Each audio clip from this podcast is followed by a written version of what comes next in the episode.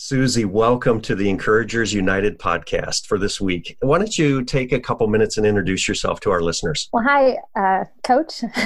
it's great to just be here with you and your listeners. My name's Suzi Lantz. I'm from Canton, Ohio. I've been here for, gosh, over 25 years now. It was Malone College, now Malone University, that brought me here to Canton. I was a runner, and that's uh, how I met you, Coach. I was born and raised in Youngstown, uh, grew up in Poland, Ohio.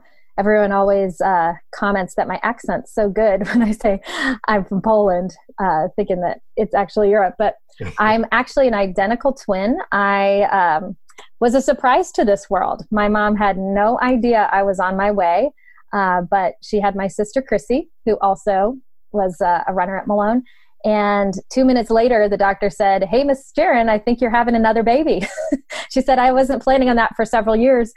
And there I was. So wow. we had had simultaneous heartbeats. It was back in the 70s, and they didn't really do ultrasounds all that routinely. Yeah, it was a great surprise. and I did not know uh, that story. That's uh, that's amazing. Yeah. Yeah, I was the third child in our family of four. We rounded out with uh, our younger brother, John. And my dad was an attorney. Uh, my mom was a school teacher and then stayed home uh, later on. And we just really, when I look back at my childhood, we had, um, you know, just an incredible family experience, uh, just a lot of fun and laughter. Our family was involved with a church plant. So just, you know, a lot of serving and ministry, and a lot of our extended family that had uh, all immigrated from Yugoslavia were around us as I was growing up. So lots of grandparents, aunts, uncles, influences that, you know, I look back at such a great heritage um, that I was privileged to grow up in. Yeah, just a little bit about me. Fell in love with running uh, in middle school, and it really definitely shaped a lot of the future things that I did. Yeah, well, let's talk about that because, you know, runners are a very special breed in this world. Uh, there's many listeners probably that aren't runners, but what attracted it to you first? And, and again, take us back to those middle school days when you first started, you know, realizing who you were and you got involved with sport. What what does that mean to you? Or what what was most exciting for you back then? Um, you know, to be perfectly honest, what got me to track wasn't actually the running it was something all my friends were signing up to do and my sister she was more i would say the natural fighter athlete type uh, wiring and but everybody was doing it. Everybody was going out for track and my um, geography teacher dan flood was the track coach and he was just a phenomenal guy. And so i couldn't say no. I signed up and lo and behold it turned out that i had some natural talent. And uh, so through middle school it was just so much fun. I was having success, but more in it for the social aspects. And um, but then as high school came around, it got a lot more serious, and that's when you know my mindset shifted towards running. I began to be a little more intentional and uh, develop a little more as a consistent runner. But I just fell in love with the sport. There was something about it. Um, there was a team aspect that I loved. I was very social, and I I loved the connections but the individual aspect to really see kind of what you were made of. You could set your own personal goals and go after them. There was something really appealing about that to me.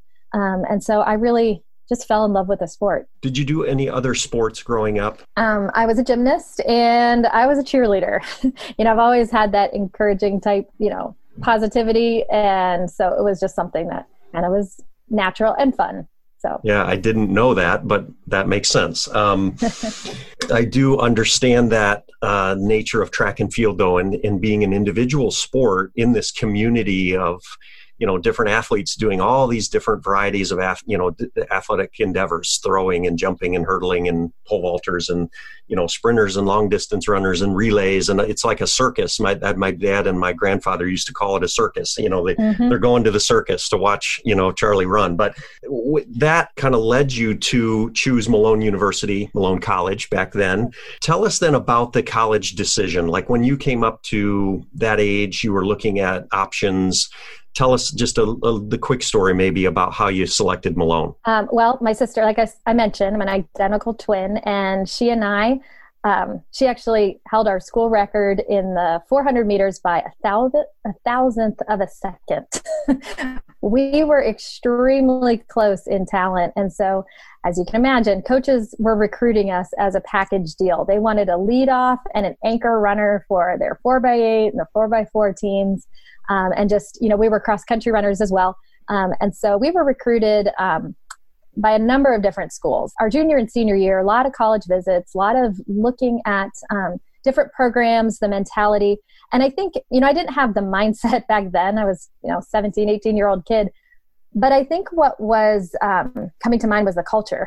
You know, and I look at it as an adult, there was such a sharp contrast between the programs we were looking at and the culture, the dynamic, the atmosphere of the teams and the coaches themselves. And I knew that I wanted to run for somebody who had vision, who had experience, uh, credibility, and really wasn't just recruiting the athlete, but actually the person. And that's where Malone just stood out far and away above the crowd. And so Coach Hazen, who was the cross country uh, coach, he was the guy who was recruiting us. My sister and I ran uh, the cross country invitational at the time. It was the largest in the state. And we met Coach Hazen, saw his program, recognized what a phenomenal coach he was. At the time, he was coaching for the World Games team. And then he, in 1996, which is the year I came to Malone, dating myself a little. He had just, you know, been uh, the distance coach for the Atlanta Games and just he was so brilliant, but also had this humility about him. I remember sitting with him and talking to him, and his confidence was something that really stood out. He told us, if you follow my program, he's like, I've done research and I've trained with the best. 99% of my athletes will peak at the right time if you follow it to the letter. And he was so confident, but there was also this humility and this humorous side of him that allowed me to see um, that he was still learning. He was still growing as a leader, as a coach who at the time had a ton of experience and a ton of success. But that really drew me to Malone and the program. And then when I began to meet the team, a lot of them came to the state meet my senior year to cheer us on. It was so unique. I realized they were trying to build a family, build a culture, and not just, um, you know, it wasn't just the coach that was trying to to build that team so that he could win um, and that really that really stood out against other programs that were recruiting us. No, oh, that's awesome story. I, have heard it before, but I really appreciate you sharing it because, you know, we'll both date ourselves. But ultimately, you were you competed your freshman year there at Malone, and then there was a coaching transition on the on the track side, and that's where you and I first met. Talk about the aspect of the sport of track and field, and I think it's probably present in other sports like um, gymnastics, uh, perhaps mm-hmm. swimming.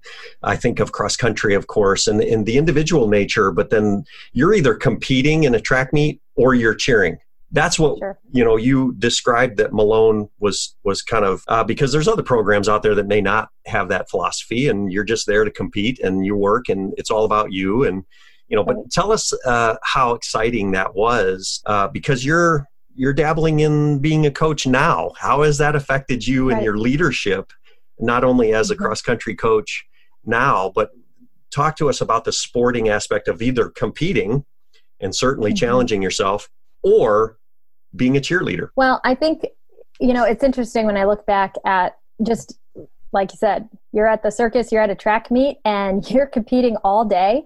And so you do have to worry about your own performance, particularly in those higher stake meets as you're getting to the end of the season and you need to qualify.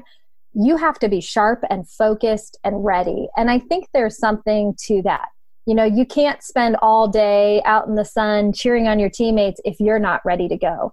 And i think the leadership lesson there is have you put in the time? Have you put in the focus? Do you know yourself to lead yourself? And for me this might sound odd but i figured out a strategy early on in my running days that once i did it and knew it i could go cheer for the world.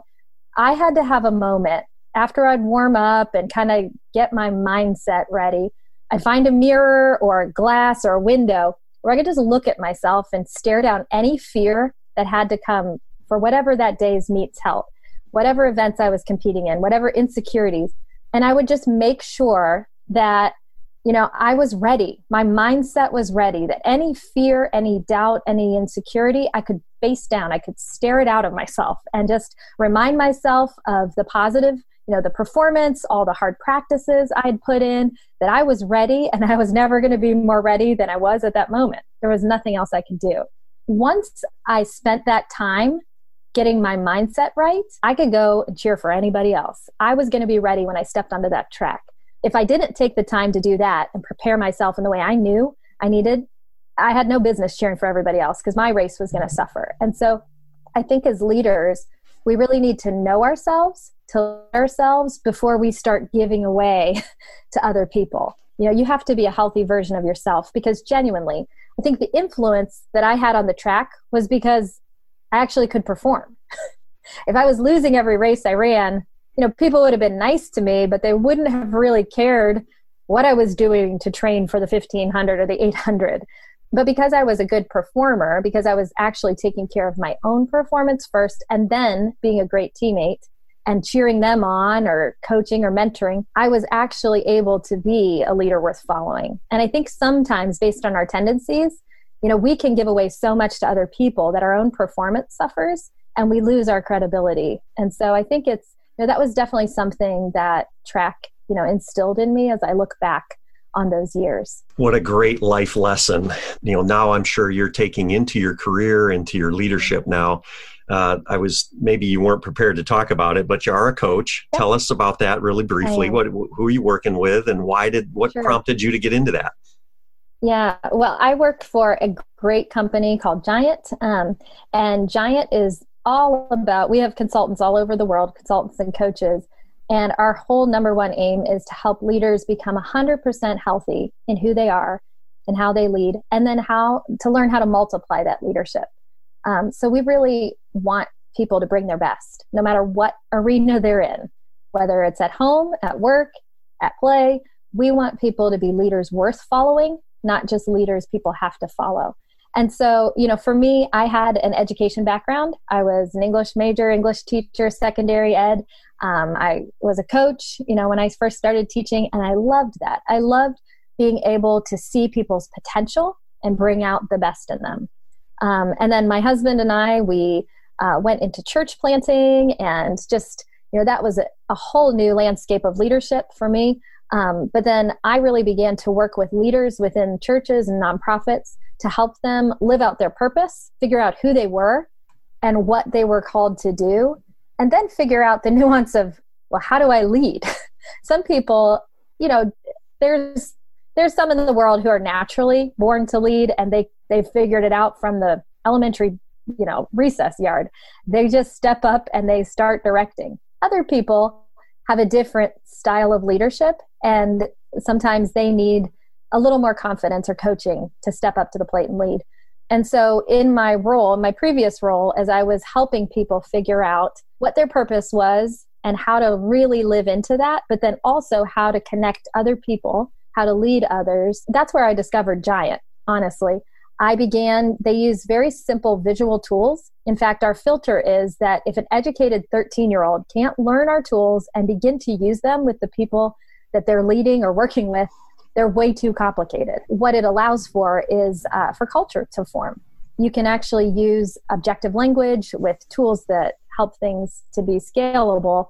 And that way, an entire team, an entire organization can learn that uh, and practice good, healthy leadership. You know, it's so much fun for me because whether I'm working with an individual one on one or whether it's a whole team or an entire organization, I get to work with people who are proactively trying to be the best leaders they can be and then helping to multiply that and replicate that throughout their teams, families, and organizations. It's fun. I, I really appreciate you explaining that because I think that is you know even in my i won't go into it all but i've learned that in through life experience myself and that you know was probably forged and and you know brought into some leadership roles really early in my life and i hadn't done that work where uh, like you're proposing, is that we learn about ourselves and become the best version of ourselves. And that's a process. It's, you know, not perfection attained, sure. but uh, a process to, you know, understand our own story and do the hard work of our own training, which goes back to this metaphor that you kind of presented to us is that you stare yourself in the mirror, you look in the glass, and you are prepared or not. And and that mm-hmm. actually is the platform that then provides you the opportunity to come alongside somebody else and say hey i know you can do this. Uh, you know go for go for it. You can do it. You can do it. You can do it. Be, it, be an encourager really is about doing the pre-work uh, and that right. that process ahead of time so i really appreciate you sharing that and that's you know the exciting part of uh, leading now in the in the leadership role that you're in is that you're coming alongside somebody. I'm gonna put you on the spot here, um, yeah. um, but I want you to think fast and tell me sure. some of the the most common pitfalls that you face when you've been working with a client or an organization. Tell us about that leader that isn't quite doing the the work. What, what are some of the traits or characteristics that you've identified uh, and and again, maybe bring it back to your track career, and, and you know you're trying to run a race and you're not prepared, you're going to get beat. Right. What are those right. characteristics that you observe in an organization or in an individual who actually hasn't done that work? And that's what sure. you're then going to focus on with them saying, oh, by the way, you need to actually work on this to get to where you want to go. Well, I think the the neat thing that I've been learning that's given me a ton of confidence myself, but then a lot of humility is that the truth is we all have broccoli in our teeth. We all have tendencies that if we're not intentional with ourselves to look in the mirror, everybody else around us sees it and it's painful when somebody has to point it out. And so, you know, our one of our axioms is you've got to know yourself to lead yourself and know your tendencies some of us have tendencies um, to really uh, be quick thinkers and great in the moment. You know, like they can work, they're leaders who work well on their feet. So immediately you get them in a meeting and say, hey, what's your ideas? And they've got brilliant ones. I mean, they start spit firing, and all of a sudden you think these people are geniuses. Sometimes a personality like that, their tendency is that they won't follow through on all the details. They're such big picture thinkers. They're so high level with full of ideas and imagination and charisma that when it comes down to the discipline of the day in, day out, follow through, routine, maintenance, they're not showing up for practice. You know, to use our track, uh, you know, analogy, and day in, day out, they lose credibility. And so that's sometimes a broccoli in their teeth. Uh, there's other leaders who just don't understand. Maybe they are the disciplined, very routine, uh, tasky type person, but under stress and pressure, they forget that people exist.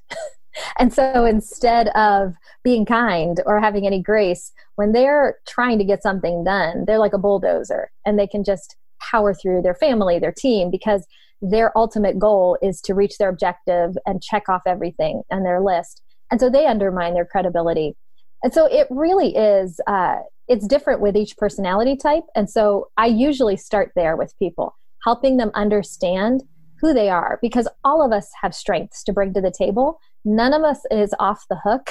You know, there's quieter people, there's quieter leaders who, for different reasons, um, you know, aren't going to offer their opinions or their thoughts. But it doesn't necessarily mean that they're off the hook if a bad idea gets put into play.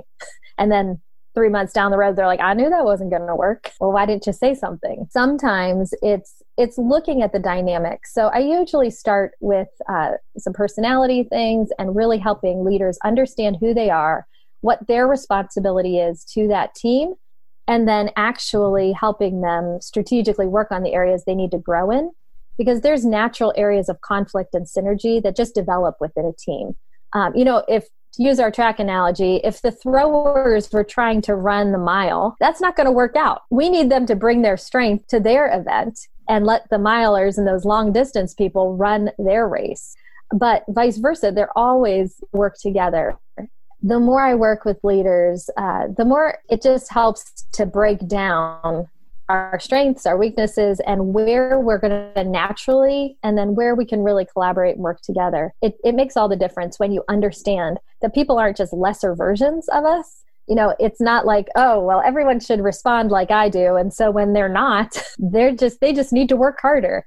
No, you know, people really are wired to bring different perspectives different skill sets and we need to have some grace for each other but then we also have to have the humility to own the broccoli in our own teeth and work on our tendencies so that we can actually or influence, but actually shape a great team reality and have a lot more success. Wow, thank you so much for that brilliant analogy, and and so I really appreciate your energy. And you know, let's shift gears and and kind of switch to what what excites you these days. Sure. What are what's inspiring you? What are you reading? What what what are you into now, and that gives you life? What am I not reading? So I mentioned before I'm an English major or was an English major, so I love to read. Um, when it comes to leadership, uh, there's some great books out there, and I try to balance my love of fiction with some really great principles and and just hardcore data and truth. So Cole Knaflic, uh, Storytelling with Data, is a book that I've loved lately because data is being collected all the time. It's kind of scary, you know, the big brother whole aspect of it, but our world is data driven. And so the more, you know, I love I don't really love numbers and facts and figures. That's never been my thing. But storytelling is definitely just something I love. And so when you can use data to actually tell a story and make it come alive, um, that really makes an impact. Chris Voss, Never Split the Difference. I'm not a natural negotiator, but man, that guy is brilliant. He was a hostage negotiator, and so hmm. he takes all that he's learned, um, and I love this, you know, psychology parts that he brings into it, um, and just talks about whether you're negotiating with your children about bedtime or negotiating a business deal. We need to learn what it's like to be on the other side of us in negotiations and then how to do that effectively. One of the books that Giant produced last year called The 100X Leader, um, it really is that whole concept. It's giant in a nutshell. We want you to be 100% healthy and then know how to multiply, not just be that leader that adds to people's life, like, yeah, come, we'll have coffee and I'll tell you everything I know. but how do you actually apprentice yourself? How do you multiply your skill set and your health? Um, so that book's great. And then what I just started recently is Simon Sinek's The Infinite Game. Man, that is powerful. Like powerful concepts, particularly for me who holds a Christian worldview. You know, it's not just about you know this short lifetime. He he just forecasts what legacy are you really leaving? And are the things you're doing just for the here and now? Are you actually playing the infinite game? Because it changes our daily decisions. It changes the way we actually interact um, with just the current circumstances we've been given which mm. particularly in the last week are yes nothing you know all of us would have predicted a month ago so yeah i've been you know that- i've been really enjoying those that's a great segue maybe into some comments that you and I talked about, you know, on sure. off air before we started.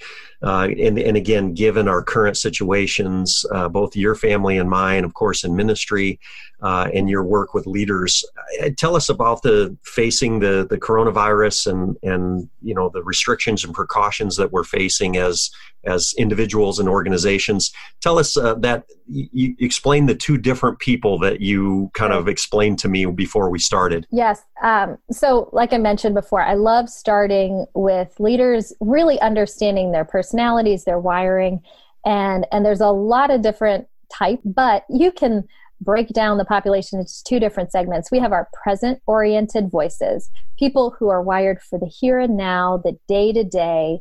They're really good at being present with people and noticing. They're usually people who have a to do list and a task list. They're really here and now. They don't miss paying their bills. They're like just on it. I love those types of people. I'm not one, I don't have those gifts.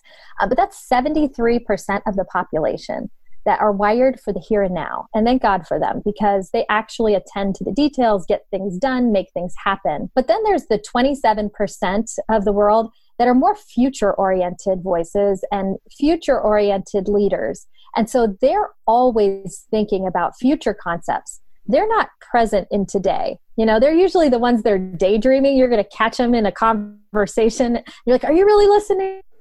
Mm, probably not. you said something that made them think of something happening next week or next month, and so they're off daydreaming about it. The visionary uh, future leaders really have an opportunity right now because this is not normal. We've got to use our imaginations to really forecast some ingenuity and innovation coupled with the reality. And that's where those present oriented voices can really help us because they're aware of the data, the day to day. They're going to pay attention to those news broadcasts and how many people have corona right now. And they, they're really going to help build that bridge into the future. Um, but it is those leaders who are wired to dream and to, you know, be creative and use their imagination to figure out a new normal. I think there's real opportunity there if they'll actually begin to be faithful to that. Instead of using their imagination to worry to actually be solutions driven and bring some new creative ideas to some complex problems. That's where that type of leader can really um, be a gift to whoever they're with whether it's their family or their organization. But then likewise those that are wired for the present and day-to-day thinking if those future leaders will uh, really share their ideas in ways that those present leaders can attach and then begin to build a bridge together. I mean, together they can build something that is so innovative and part of solving some of the current crisis we have that it can be such great synergy. And so I hope that that's what we see in the days and the weeks to come. Instead of people falling apart under the pressure, that people, you know, are, are taking care of themselves because that's number one importance. You can't lead, you can't be creative if you're not healthy. And so staying healthy as much as possible when we're kind of locked down a little bit, um, just eating right, sleeping, taking care of ourselves, but then really using this opportunity, some of the margin that we have now to be creative, to dream a little bit, to be solutions based. Um, and lead from that posture as opposed to just the worry and anxiety that that is common that we're seeing around us. Oh, thank you, Suzi. That's really encouraging because I would say, for the most part, the interaction I've had with our listeners is that they they do consider themselves probably part of the twenty seven percent. Some of those that mm-hmm. are are dreamers, highly positive uh, folks that sure. that are trying to find creative solutions to the problems that we're facing even today. Thank you for that. That, that is really exciting and. Um, you know, a couple, just two more questions here for you. I, I don't want to keep you too much longer, but you and I met when you were about 19 or 20 years old. I remember not being able to tell yes. you or your sister apart. The funny story I'll tell is that you did me a favor uh, as your coach, and I, I, was quite relational. I wanted to get to know you. Chrissy decided to cut her hair a little shorter than sure. yours, and so that helped us out a lot because her name C, Chrissy, came before S, Suzi, in the in the alphabet, and so Suzi had the longer hair and immediately then I could tell you apart. And then as our relationship grew, even to this day, I believe I could probably tell you apart. So um, your running strides were very similar, although it was slightly different. And uh, it was a pleasure to be a part of mm-hmm. uh, the, the leadership and the mentorship that, that you appreciated at Malone. But uh, take me back to the time when you were 20 years old, and I would like you to give some advice to that to that young lady even today. I think my first piece of advice to her would be don't be afraid to be yourself. I was always trying to figure out who I was. Um, and maybe that's because I came into the world as a surprise or an identical twin. I don't know. I think I would tell her be yourself. Don't be afraid. And those crazy ideas you have, go for them. They're going to work if you actually have the bravery to put them into action. Don't worry about what people are going to think of you. Just go for it. It took me a lot a lot of time to figure out that lesson. And I think, yeah, they're just having that confidence to be be myself. I would tell myself, and this was advice I, I kind of took travel, explore, go see the world, meet, meet new people, don't play it safe. Um, after Malone, I got to go live in England for a while and teach and travel, and and it was the highlight, genuinely, of my life. I love to see different people and cultures and how they work. So I would encourage her to to do that. I would say to her, take money more seriously, not because you love it, but because it's not evil and it does create opportunities. Um, compound interest is a beautiful thing. I, I just have always been someone who never cared much um, about that. But had I taken it a lot more seriously as a 20 year old, um, yeah, I'd just be in a different different position. So I would, yeah, I would have gone through Financial Peace University, although I don't even know if it existed back then. um, but I would have done that. And then I, my final word of advice to my 20 year old self is this is a great adventure. When you're following Jesus and you are living life to the fullest, it's going to be a great adventure and there's going to be some really high highs, amazing views, and there's going to be some valleys. There's going to be some things you're going to walk through that are going to feel like you are dragging yourself through the mud, but you'll be stronger and you will come out on the other side. Just hang on to Jesus. He'll never let you go. He's going to carry you in those times where you can't walk and can't run when everything's dark. And you're going to become somebody that he's seen all along that you have it, but he's seen it. You just keep walking with him. I think that's mm. what I'd say to my 20 year old self. Very well said. Thank you for that. Uh, how can folks get in touch with you? Tell us, uh, tell us how best to to reach Suzi Lantz. Sure. So my email would probably be the easiest way if you want to personally contact, um, and it's just Suzi S U Z I dot Lantz L A N T Z at giantworldwide.com. Um, but then we also have a really unique tool that I want to give your listeners access to. It's our platform, Giant TV. We kind of it's the Netflix slash Peloton of leadership.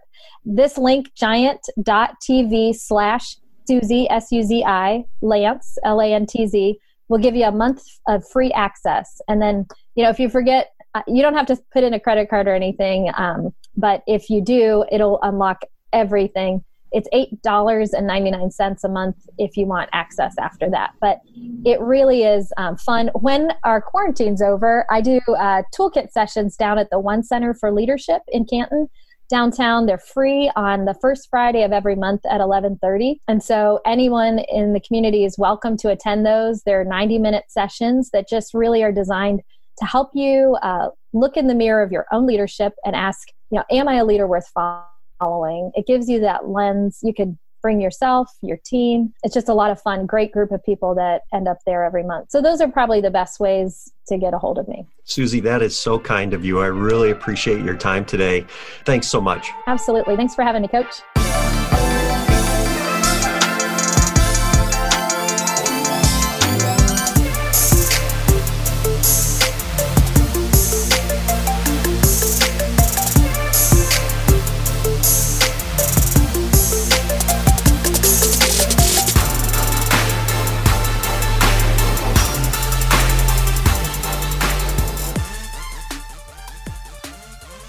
Thanks for listening.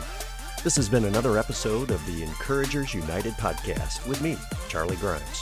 For more information and to connect with optimistic, enthusiastic leaders all over the world, be sure to search for Encouragers United on Facebook, YouTube, or Instagram. Or you can visit my website, charlesrgrimes.com.